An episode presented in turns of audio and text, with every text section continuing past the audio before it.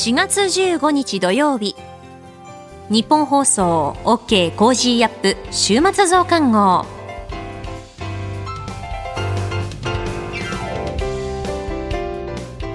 ニッポン放送アナウンサーの新行市佳です。OK Cozy up 週末増刊号。今週の放送でセレクトした聞きどころ今後のニュースの予定を紹介していくプログラムです。番組の後半は Cozy up コメンテーターがゲストと対談するコーナー。今月はジャーナリストの佐々木俊尚さんと評論家の金美齢さんです。今週もお付き合いください。それでは今週取り上げたニュース振り返っていきましょう。日銀新総裁に植田和男氏が就任。IMF 世界経済見通し下方修正。外務省外交青書、中国とロシアの軍事的連携強化に重大懸念。アメリカとフィリピン合同軍事演習バリカタン開始。G7 財務省会合、金融不安対策や対ロシア結束を確認。フランスのマクロン大統領、台湾情勢についての発言がヨーロッパメディアで波紋。陸上自衛隊のヘリコプター事故、海中で機体の一部などを発見か。アメリカの機密文書流出問題、周辺の男を逮捕。こういったニュースを取り上げました。さて、今週の聞きどころです。チャット、文章生成、翻訳など様々なタスクをこなす万能型の AI ツール、チャット GPT。最近では国会答弁で使うという話題もありましたけれども、世界中で話題になることが多いトピックです。今回は地政学戦略学者の奥山正史さん、国際政治学者で慶應義塾大学教授の神保健さん、それぞれチャット GPT に関して取り上げたニュースを振り返っていきます。まずはテクノロジー業界の反応、AI の危険性について、奥山正史さんに解説していただきました。それでは今週のプレイバック。岸田総理大臣とチャット GPT の CEO が意見交換。岸田総理大臣は AI を使った対話型ソフトチャット GPT の開発元のアメリカの新興企業オープン AI のアルトマン CEO と総理官邸で面会しました。人間のようなスムーズな対話ができると話題になっているチャット GPT の長所と短所に関し説明を受けたということです。日本では毎日100万人以上が利用しているチャット GPT をめぐってはプライバシー侵害などへの懸念から各国で規制の動きが出てきております。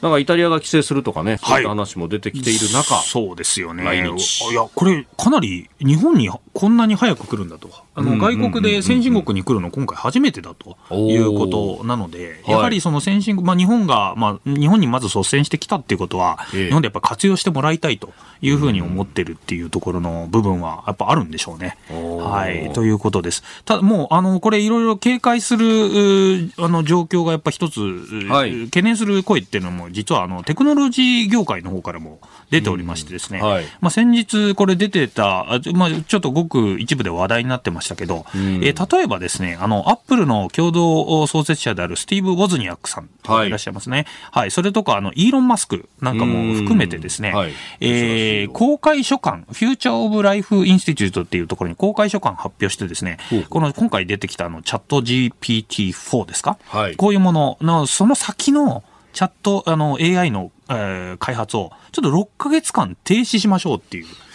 はい、提案をしておりますね。人工知能の責任ある倫理的開発という面では、はい、ちょっと今テクノロジーが進みすぎちゃってるから、ちょっとあの6ヶ月間停止しましょうと、開発するのやめましょうっていうことをやっぱ言ってるんですけど、はい、僕はもうこれ本当に止められないので、まあ、こういう公開文書を止めたところで、まあ、イーロン・マスク氏の場合はね、逆に自分のところの、AI 作りたいっていう意図はあるんでしょうけどね、はい、開発競争遅れちゃったんで、ちょっとやめろっていうことを牽制してるっていうのはちょっとあると思うんですけど、まあ、そういう意味ではですね、やっぱどうしてもこの、この手のやっぱ新しいテクノロジーってすごいリスクがあるっていうのは、はい、あの、やっぱ危険性があるっていうのは、もうこれ間違いないんですよね。で僕は一つ印象的な事件がやっぱその AI に関して一つありましてですね、はい、えこれ、あの、本当にこれ3月末にあった事件なんですけど、アメリカのジョージア州っていうところですね、アトランタとかある、あの、ジョージア、南部のジョージア州でですね、えー、顔認識で警察が AI 使ってるんですよ。これクリアビュー AI っていうところのソフトウェア使ってるんですけど、それでなんと5人逮捕があったと。事件がありました。で、これ AI でもうすでにこの人が犯人だっていう答えが出てきて、で、それをもう、あの、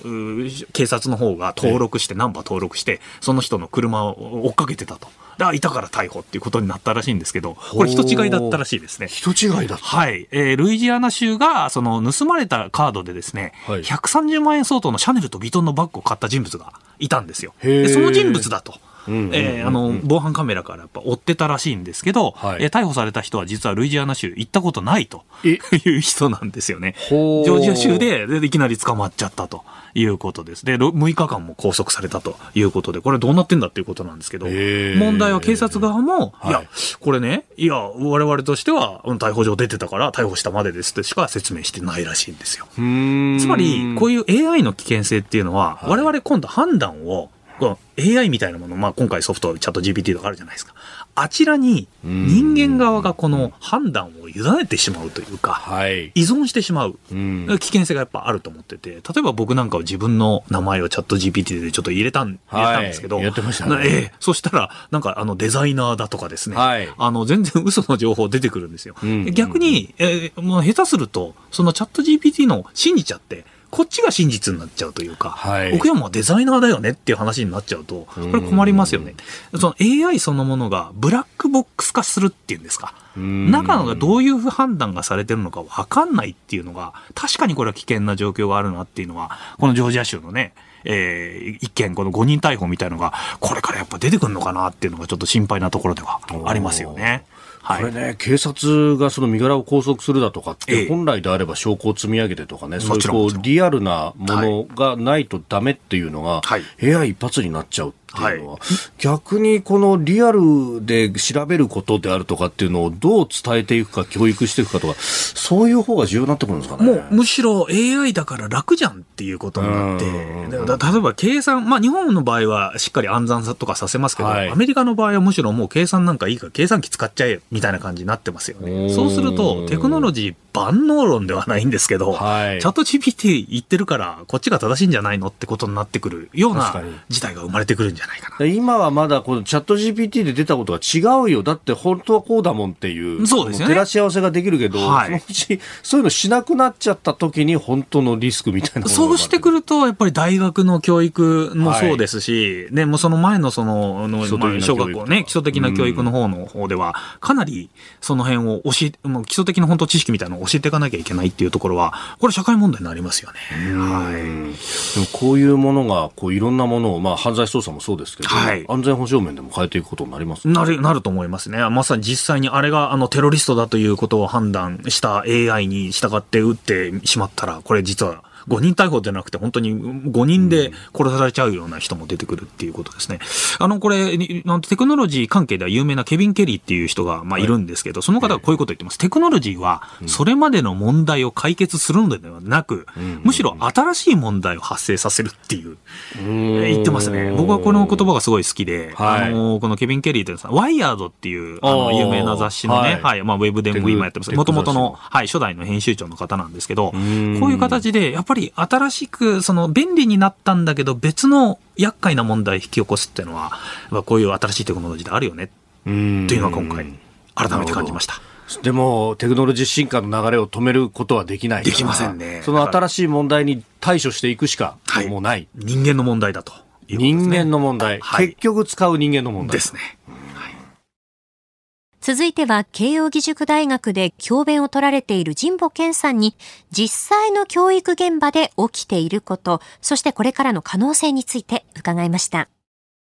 あの、大学で、えー、教えていらっしゃるということで、あの、ここのところ、ジモさん結構チャット GPT に、まあ、ご興味がおありというか、いろいろやってますね。いや、私あの、これ、革命的な変化だと思うんですね。ええ、で、あの、教育界にもものすごいインパクトを与えていて、はい、あの、戦学期の授業、はい、私、英語で教えてるんですけれども、学生のレポートの精度が飛躍的に良くなって、はい、今学期はチャット GPT-4 で私、あの、いろんな自分の出す期末の課題を入れてみたんですけれども、あの、ほとんど A 評価で返ってきます。ああ、そんなに、はいへで、これはもう判別不可能になるなと思って、今学期からですね、はい、研究会今40人ぐらいちょっと増えているんですけれども、あの、最後のレポートを出した後、全員に面談をすることを決めました。ほでも最後は喋る能力で彼らがどういう考えを持っているか、どういうこう筋道で結論にたどり着いたのかっていうのを分かるしかないなと。でこの情報空間においてテキストとか画像とかが、もう誰が作ったのかがもうさえ判別できないような時代になってしまって、大学教育も多分今学期この対応をしないとダメだっていう思いを強く持って、そのようにしました。いや、このチャット GPT そのものが話題になりだしてから、ここに来るまでがものすごく早いですね。この数ヶ月で、ものすごい変わっちゃう。私も、ま、毎晩、多分今一番の友達はチャット GPT、あの、あらゆる相談をしてるんですけれども、しかもこれ、あの、なんていうんですかね、このヒューマンフィードバックを連動させてるので、はい。人格があるんですよ、チャット GPT の4の中に。ああ。だからその非常に人懐っこくて、はい、上品で、やっぱりこの差別的、暴力的なことっていうのを言わないような、こう、プログラミングになっていて。でもちょっと頑固なんですよね。そうなんです。で、それがその100兆ぐらいのパラメータですか、の中からいろんなこうことを言うっていうのは、恐ろしい時代になってて。いや、本当ですよね。ということは、いわゆるその資料と言われる方々、弁護士、税理士、あと国会答弁とか官僚とか、あといろいろな契約書の類とかですね。はい、あれおそらくこの数ヶ月ぐらいでほぼ置き換わるんじゃないかっていう。まあもちろんあの人がなんか判断する作業っていうのは依然として残るんですけれども、えー、やっぱりこの基本的なこの作業の部分っていうのは、はい、確かにより精度の高いものができてしまうところだと思うんですね。最終的にはこうあの人が目を通してここが間違ってるぞとかっていう手直しはあるかもしれないけど叩き台は全部これで作れちゃうってことそうですね。多分そのいわゆるエラーチェックも含めて将来は機械がやるっていうことになると思うので、結局この日本人間の才能ってどこに使うべきなのかっていうことが今年はもう完全に問われる年になるんだと。でこれ産業革命ですよね。確かにそうです、ね、大学の教育が多分このままでいいはずはないので、あの本読んで論文書きなさいっていうのはもちろん基盤なんですけれども、はい、そのプロセスで何を考えるのかっていうのを確かめる手段がテキストではなくなる可能性があるっていう。はで、しかもそれが最終的にこの人にこの知識がどこまで染み込んだかっていうのは、リアルじゃなきゃわかんないそうですね。だから最後はもう喋るっていう作業しかないっていう。はその喋ることももしかすると変わるかもしれない。いや、そうですよね。えー、今本当アナウンサーも AI とかに変わってるような。おっしゃる通りでございまして。だ飯田さんのような、あの、ウィットを聞かせて、朝喋ってくださいって言ったら多分そのままやってくれるようになる。喋るんですよね、はい、普通に。しかも、下手をすると音声データもあるから、似せた声で喋れるみたいな、ね、ね、癖まで含めて。例えば自動翻訳とかもすごいですから、同時通訳ももうその場で、あの、通訳者がいなくてできるっていうことには、もうすぐなると思いますね。なるほど。この後はこれからの1週間のニュースの予定と来週のコメンテーターをお伝えします。後半は番組コメンテーターの対談コーナーです。どうぞ最後までお楽しみください。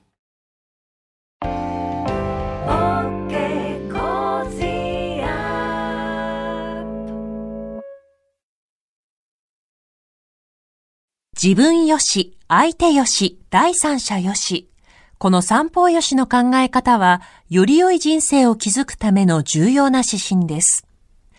モラロジー道徳教育財団は、ビジネスリーダーのための経営誌、月刊三方よし経営を発刊。人づくり、SDGs に取り組む企業の皆さんにおすすめの一冊です。お問い合わせいただいた方全員に、月刊三方よし経営の見本誌、さらに小冊子心に残る話ベストセレクションを漏れなくプレゼントしています。詳しくはニッポン放送のホームページ内のバナーをクリック。創立96年、道徳で人と社会を幸せに。公益財団法人、モラロジー道徳教育財団。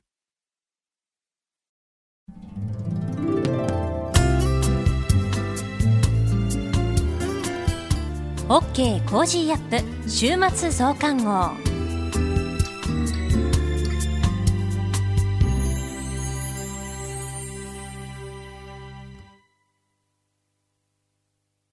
新行市佳がお送りしている OK コージーアップ週末増刊号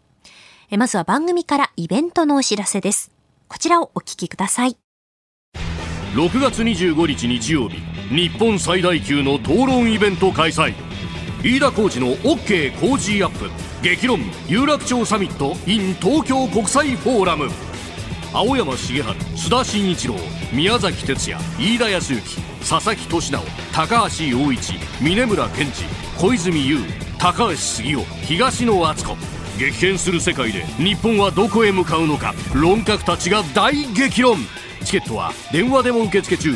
0570-08-9922 0570-08-9922共同東京まで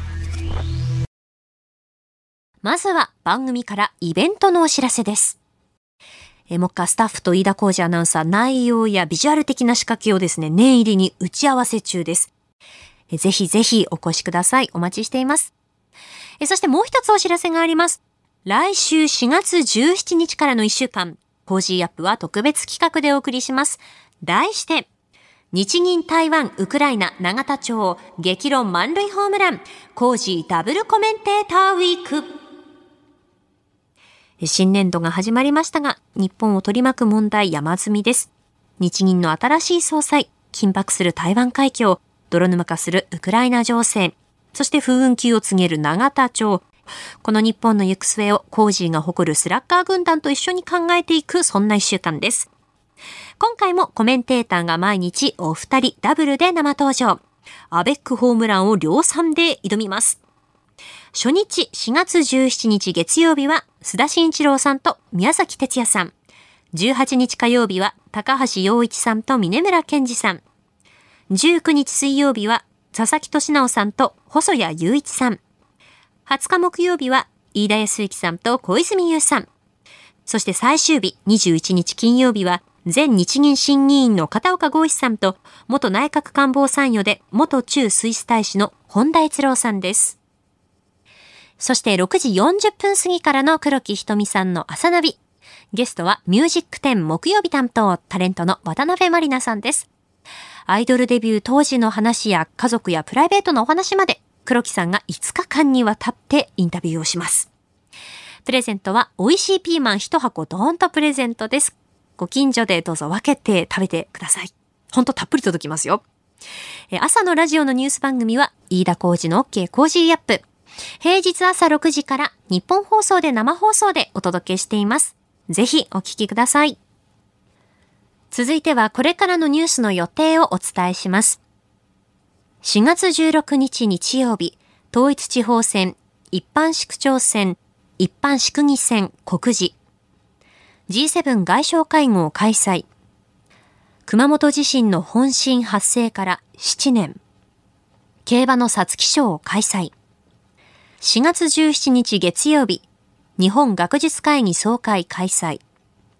4月18日火曜日、定例閣議。1月から3月期の中国 GDP 発表。統一地方選、町村長選、町村議選告示。全国学力テスト開催。4月19日水曜日、アメリカ地区連銀景況報告ベージュブック発表。3月の訪日外国人数発表。4月20日木曜日、2022年度と3月の貿易統計発表。4月21日金曜日、定例閣議、小池知事定例会見。3月の全国消費者物価指数発表。4月22日土曜日、G7 労働雇用相会合開催。G7 農相会合開催。この後は Cozy up コメンテーターがゲストと対談するコーナー。ジャーナリストの佐々木俊尚さんと評論家の金美齢さんです。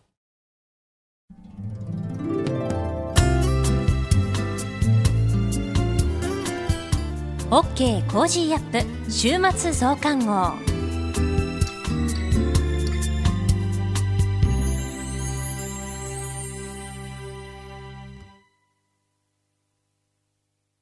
道徳って何だろう？思いやりって必要なの？その答えは道徳を考える月刊誌ニューモラルにあります。今や日本人の道徳力は世界からも大注目。さああなたも道徳を学びませんか？お問い合わせいただいた方全員に月刊ニューモラル、さらに小冊子心に残る話ベストセレクションを漏れなくプレゼントしています。月刊ニューモラルは創刊50年。日々の出来事をテーマに人間力が豊かになるエピソードが満載です。詳しくは日本放送ホームページ内のバナーをクリック。道徳で人と社会を幸せに。公益財団法人、モラロジー道徳教育財団。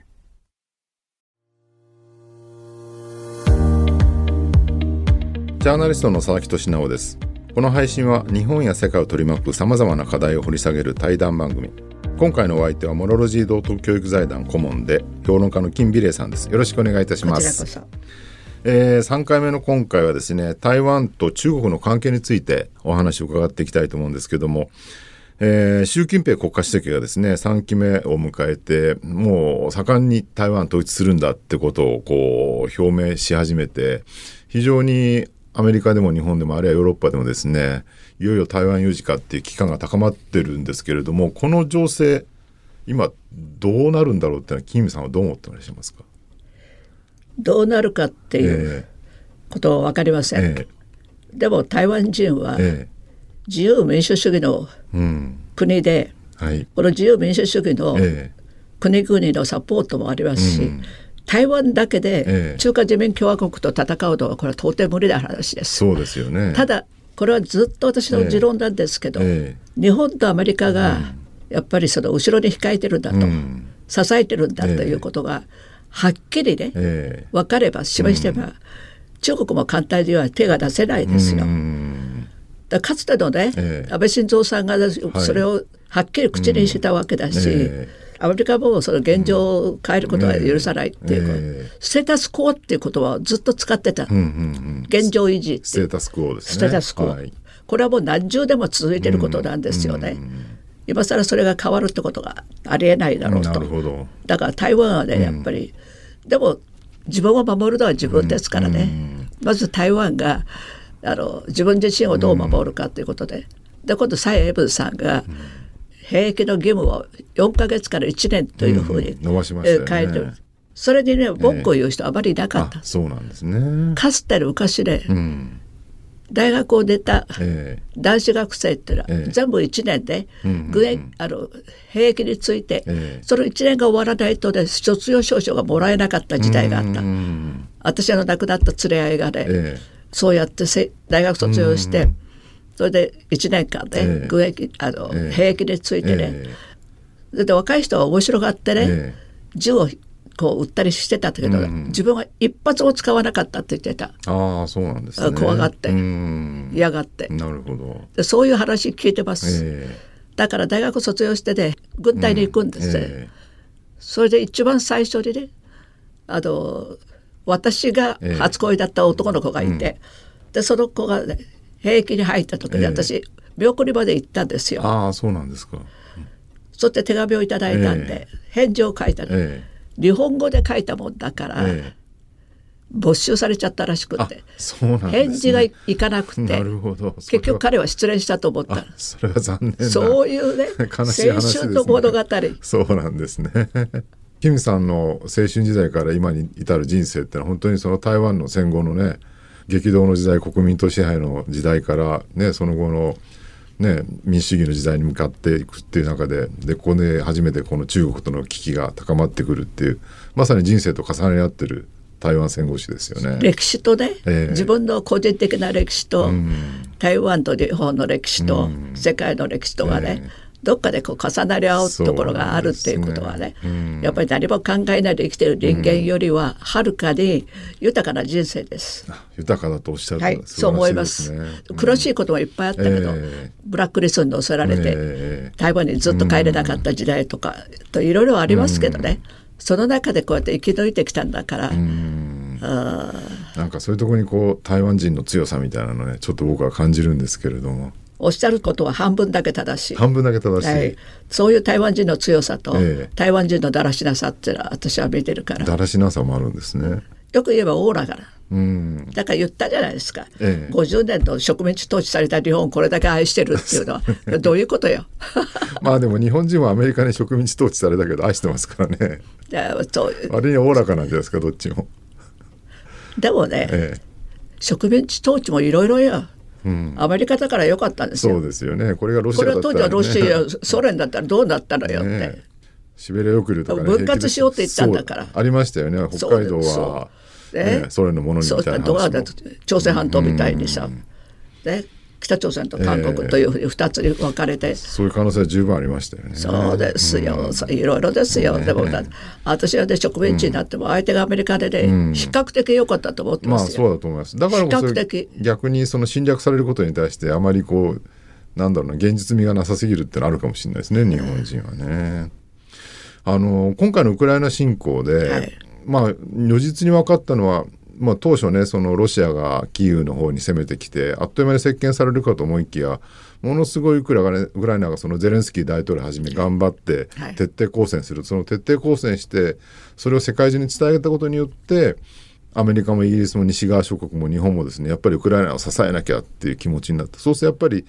まあ天は自ら助くるものを助くみたいな言葉がありますけどやっぱり自分で守るっていう強烈な意志を示さないと他の国は手伝ってくれないんだなってことが分かってしまった感じってありますよね。ゼレンスキーがすごい。そうですよね。発信力もすごいし。それは天は自らものを助けるものを助くっていう、えー、今あなたがおっしゃったら、えー、私の創立した日本語学校のモットーな。の。あそうなんです、ね、そう天は自ら助けるものを助くっていうのがね、あの学校のね、えー、モットーなの。実は。いやそうするとねその台湾もやっぱり自ら助くるってことがすごく大事ですよね。この台湾有事に向けて。だから、さっき言ったその蔡英文総統が、義務の兵役を4月、えー、4か月から1年に延ばすという、うん、そう構想を出した時に、えー、ほとんど反対がなかったっていうのはやっぱり台湾人もある程度の覚悟はしてるんだと思いますよ。まあそうでしょうね。自分が戦わないで、えー、自分が自分を救わないで、うん、周りの人が助けてくれると思ったら大間違い。そうですよね。それだけの覚悟を多分皆さんもう持ってらっしゃる。わかりません。わかりません。私台湾海と一時聞いたわけじゃないんで。でね、ただ全体の雰囲気としてはね、うん、今の台湾の状態を、えー、変えたいと思ってる人はほとんどいないと思う。うあの難しいのは中国との関係をどうするかっていうところで、まあ、かつてはほら、まあ、金さんはじめ台湾独立っていうことをおっしゃる方たくさんいらっしゃったんですけど独立って言ってしまうとかなり緊張が高まってしまうので現状のように独立は言わないけれども中国に飲み込まれないっていうこうなんだろう微妙なバランスの上に台湾を立たせておくみたいなそういう方向になってる感じがするんですが。今おっしゃったようにね、えー、かつては国民党一党独裁だから、うん、私たちがの組織が立ち上がった時は台湾独立っていうスローガン言いましたけど、えーうん、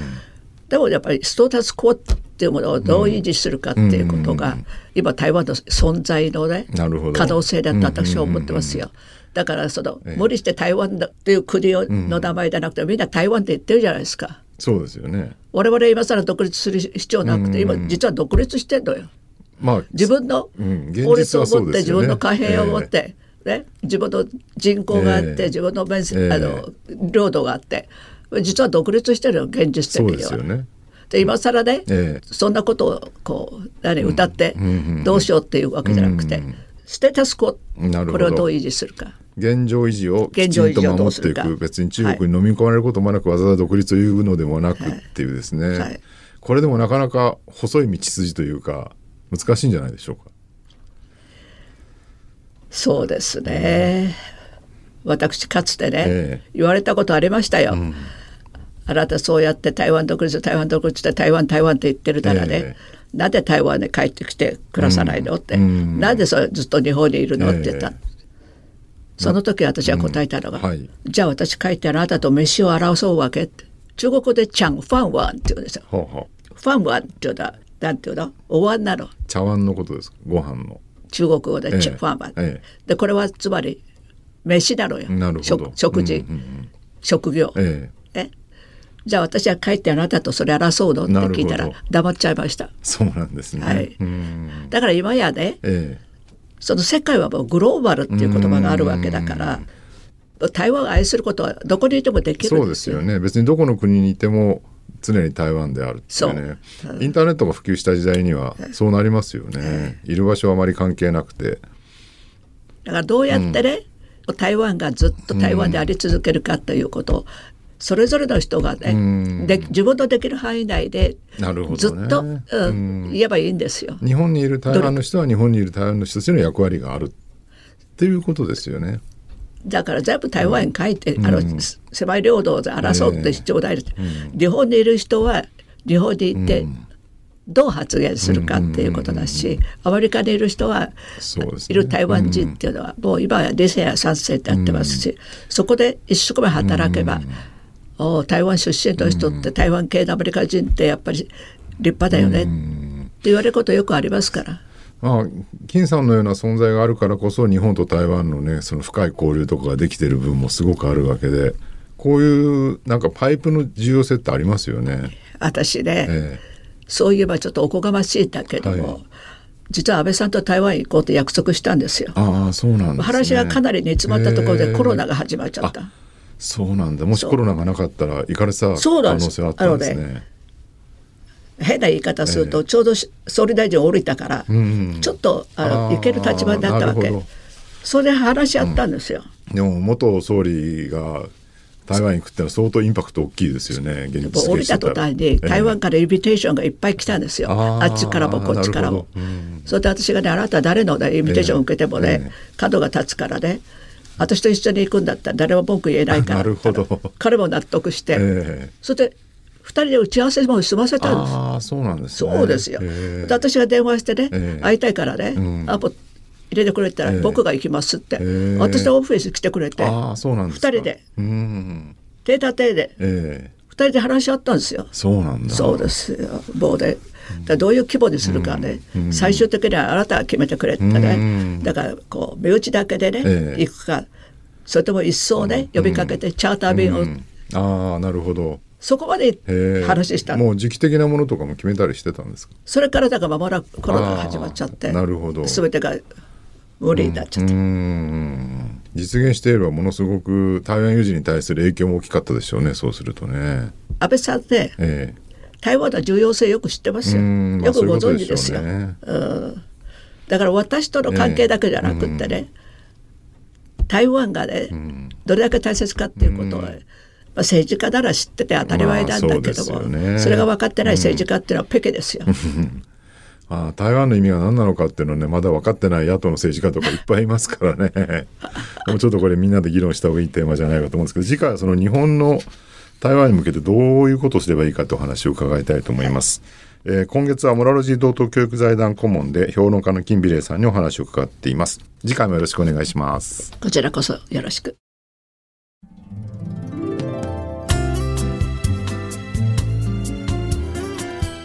OK コージーアップ週末増刊号